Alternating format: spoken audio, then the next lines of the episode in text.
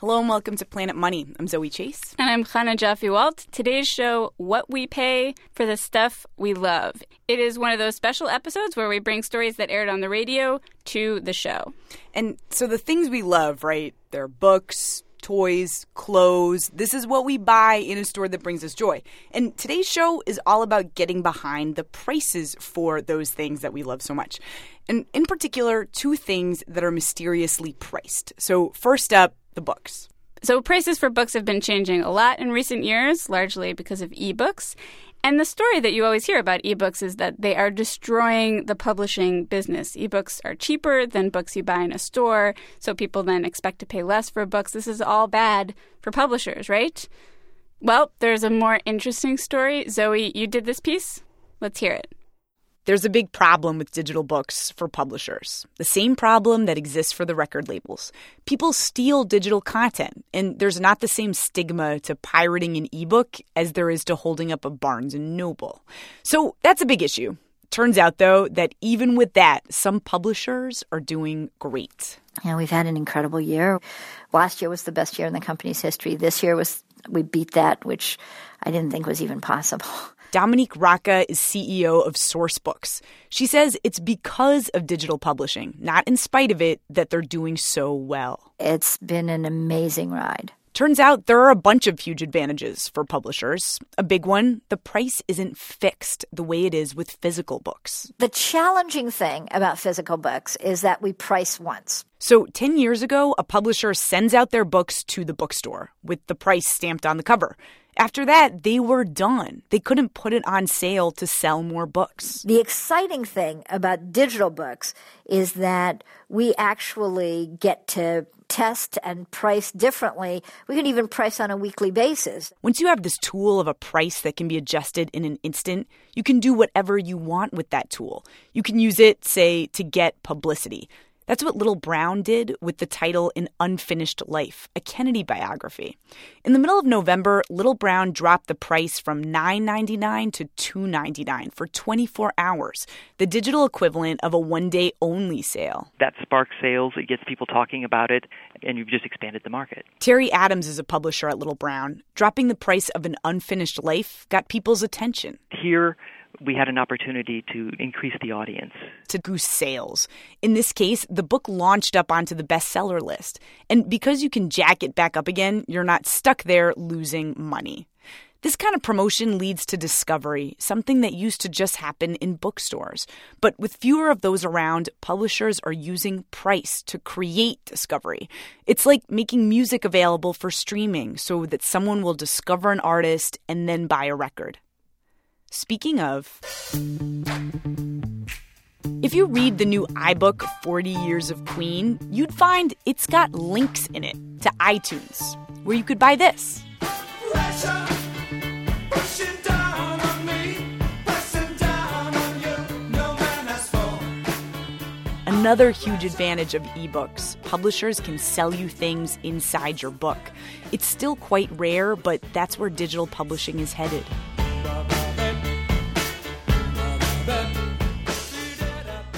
One thing that seems like it must be bad for publishers is that it is hard to give ebooks as gifts. Like over the holidays, I thought about giving a lot of people books, but I know they read Kindles, and that just doesn't seem like that's done. Yeah. I mean, weirdly, that's good for publishers, though, right? Because people do buy physical books as gifts a lot. That's how people give books still. So it's just another revenue stream for publishers, and, and people still haven't figured out a good way to give a cheap ebook to someone. Okay. Should we do the next story? Yes. Our next piece is about the moment when you go to the store and you already know what you're going to get. You're psyched about what you're buying. You know about it already. You don't have to be convinced to get it. But then you see the price tag, and it just feels way more expensive than the experience you had planned in your head of buying the thing. And Hannah, you found this out when you went to go buy something for your beautiful son, Jacob Francis Ritter. I went to buy him Legos, and I had no idea Legos are really expensive. I wanted to get just like a basic bucket of Legos for toddlers, and it was fifty-nine ninety-nine for one hundred two Lego pieces that are basically just plastic blocks. Let's hear the piece. Legos cost a lot of yeah. money. Yeah, actually, that's, what, that's what's bad. Yeah, they're really expensive. So when I met Luke Siegel, Marius Tanase, and Nicholas O'Sullivan, fourth grade Lego experts, I asked them, is that normal? How expensive do Legos get? Oh, like two hundred? No, no. This, no I've seen an expensive. No. There's an expensive one that's four hundred dollars. One fifty bucks. No, no four, I've seen one that's four hundred before. Lego appears to be basically immune to competition. It has about seventy percent of the construction toy market, and the question is why? Again, these are plastic blocks we're talking about. Lego's patents expired a while ago, so how hard could it be to make a cheap knockoff? I brought this question up with Luke, one of the nine-year-old Lego experts, and I, you know, said something like, what's so hard about making Legos? They pay attention to so much detail. I've never saw a Lego piece that has a little bump on it that couldn't go together with another one. Lego spends a lot of attention on clutch power. Experts of all ages agree on this, although David Robertson had a fancy term for what Luke is talking about. Robertson's writing a book about Lego's remarkable success, which he says has had a lot to do with clutch power. Clutch power? Clutch power, yeah. What is that? Yeah, the, well, what you want when two bricks stack together is you want that satisfying click. David Robertson told me, look inside any Lego brick. He calls them bricks. And there are three numbers in there. Those three numbers tell you exactly what kind of Lego brick you are holding. Say, a two by four. They tell you when it was made, from what mold, and in exactly what position in that mold. So if this brick didn't fit right, if it was too loose or too sticky or, or snapped apart, they could go find mold two thirty-eight and look at the fifteenth brick impression in that mold so that they could fix it and make sure that it continued making every single one of the sixty million bricks that it's going to make exactly right. For decades, this is what kept Lego ahead. But over the last several years, a competitor has emerged with clutch power that at this point rivals Lego, Mega Bloks. Mega Bloks are plastic blocks that look just like Legos, snap on to Legos, and are often half the price. So Lego tried other ways to stay ahead, like suing. David Robertson says Lego tried to trademark its block, basically say nobody has the right to make a stacking block that looks like a Lego. That didn't fly, and it didn't succeed anywhere. Um, every single country that they tried to make that argument in decided against Lego. Lego needed to do something Mega Bloks could not copy, something dramatic, big. Build your own galaxy with the three new planets from LEGO Star Wars. LEGO got exclusive rights to Star Wars. If you want to build a Death Star, LEGO is now the only company that can make that happen. As a business decision, it was maybe one of the best ever. And LEGO kept going, licensing other properties. There's the LEGO Indiana Jones series, LEGO Winnie the Pooh. There's a Toy Story LEGO. Yeah. Also, for my birthday, I want the Hogwarts Castle for Harry Potter. David Robertson says buying rights to Star Wars and Harry Potter saved Lego. The money was huge, but more importantly, it taught Lego that what customers wanted to do with the blocks was tell stories. So Lego makes or licenses the stories customers want to tell. And by doing that, Lego's managed to keep lots of kids feeling the way Luke does. Like, if you were talking to a friend, you wouldn't say, oh my God, I just got a big set of Mega Bloks. Like, they wouldn't they wouldn't be like, oh, my God. When you say Legos, they would probably be like, awesome, can I go to your house and play? But, of course, Zoe, on this score, Mega Bloks can copy Lego, too. They can buy the rights to properties kids love, and they are doing that. Mega Bloks now has Thomas the Tank Engine, Halo, which is really popular in the Mega Blok category, and Barbie. So I have a different idea, which is forget sixty dollars for Legos or whatever you would pay for Mega Bloks, which is that you can just print your own. You can make your own blocks these days with a three D printer. A three D printer. You keep talking about three D printers. This is like a mini obsession of yours, Zoe. Yes. So you've been wondering, can three D printers transform the economy? Like, there is all this hype about how three D printers are going to be game-changing as a technology. They're going to be like the telegraph or the personal computer. And Zoe, you wanted to know, you know, first of all, could it be possible that they are a game-changer? And more importantly, what exactly is a three D printer? Here's that story. First, the three D printer is the biggest misnomer ever. Do not think printer. Think Magic box that creates whatever object you can imagine. Watch it, watch it, it will come. There it goes. Pete Weimershausen peers into one of the printers about the size of a refrigerator. He's the C E O of Shapeways, a three D printing company in New York. Inside, razor-thin layers of raw material, powdered acrylic, powdered nylon, powdered silver, whatever, are deposited precisely one on top of the other. You look through the window, like an oven window, and see the object taking shape from the bottom up. And this is how it grows, layer oh, by layer. See. After a few hours, you've got stuff. All kinds of stuff. Um, so here we have a shoe. Rings, bracelets, yeah. Pendants.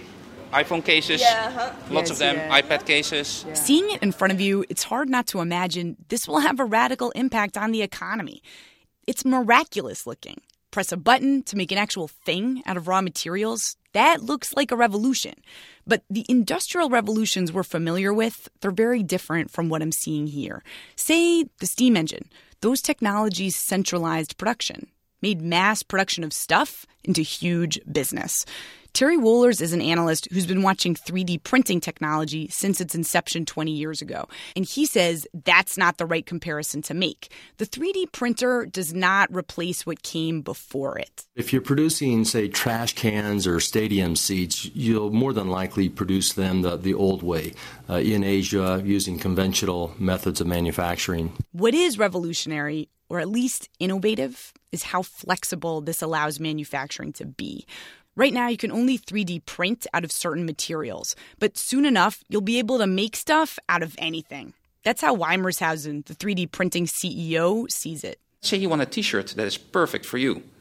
Now, I think in a few years, we can print clothing, and then you can have clothing without sizes, but you have the size that fits you. So you don't order a small, medium, or large. You order, like, a Zoe. Yes. Just imagine for a second everything you would want custom made super cheap. And this is already happening.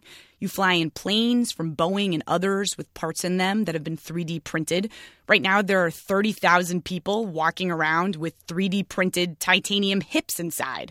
Way less expensive than they used to be. And they're just getting started. The, the possibilities in orthopedic manufacturing really is almost limitless. In the future, analyst Terry Wohlers says, forget about titanium or even cotton. Try human tissue. You lose a finger, you print out a new one. Yeah, like actual body parts, printing out new fingers using your cells. Bones and bladders and eventually kidneys and so forth. There's another thing to keep in mind, though, about the arrival of three D printing. If the industrial revolutions that we know centralized things gave birth to enormous companies that make a massive amount of things, three D printing kind of reverses that process. What's new is the fact that the most advanced, you know, machines are now as, as accessible to regular people as they are to the biggest companies. Chris Anderson is not strictly a regular guy. He's the former editor of Wired magazine, now the C E O of a robotics company. He says the three D printer democratizes who gets to be in manufacturing. Anybody with a good idea can have a pretty good prototype, really cheaply, and then bring that product to the masses. Taking a product from one to many, taking a product through its entire cycle from invention to creation and marketing and building a company around it, that just wasn't possible in most of the twentieth century because manufacturing was just so hard and inaccessible. So if you want to go into business, manufacturing stuff, there's a much lower barrier to entry. Soon enough, Anderson says, you might see three D printers showing up at Walmart or Barnes and Noble, on desktops, in the office, whatever. That doesn't mean everybody will do it. But the fact that it is now so easy to be the boss of your own factory, that is a pretty revolutionary idea. You know, Karl Marx's line that, you know, the power belongs to those who own the means of production. And regular people didn't own the means of production. And isn't it funny how it's working out? It's capitalism that's taken the means of production and turned it into a point-and-click experience for anyone. That is our show today. As always, please let us know what you think. Email us, planetmoney at N P R dot org. You can find us on Facebook, Twitter, Tumblr, N P R dot org slash money, all that. I'm Hannah Jaffelot. I'm Zoe Chase. Thanks for listening.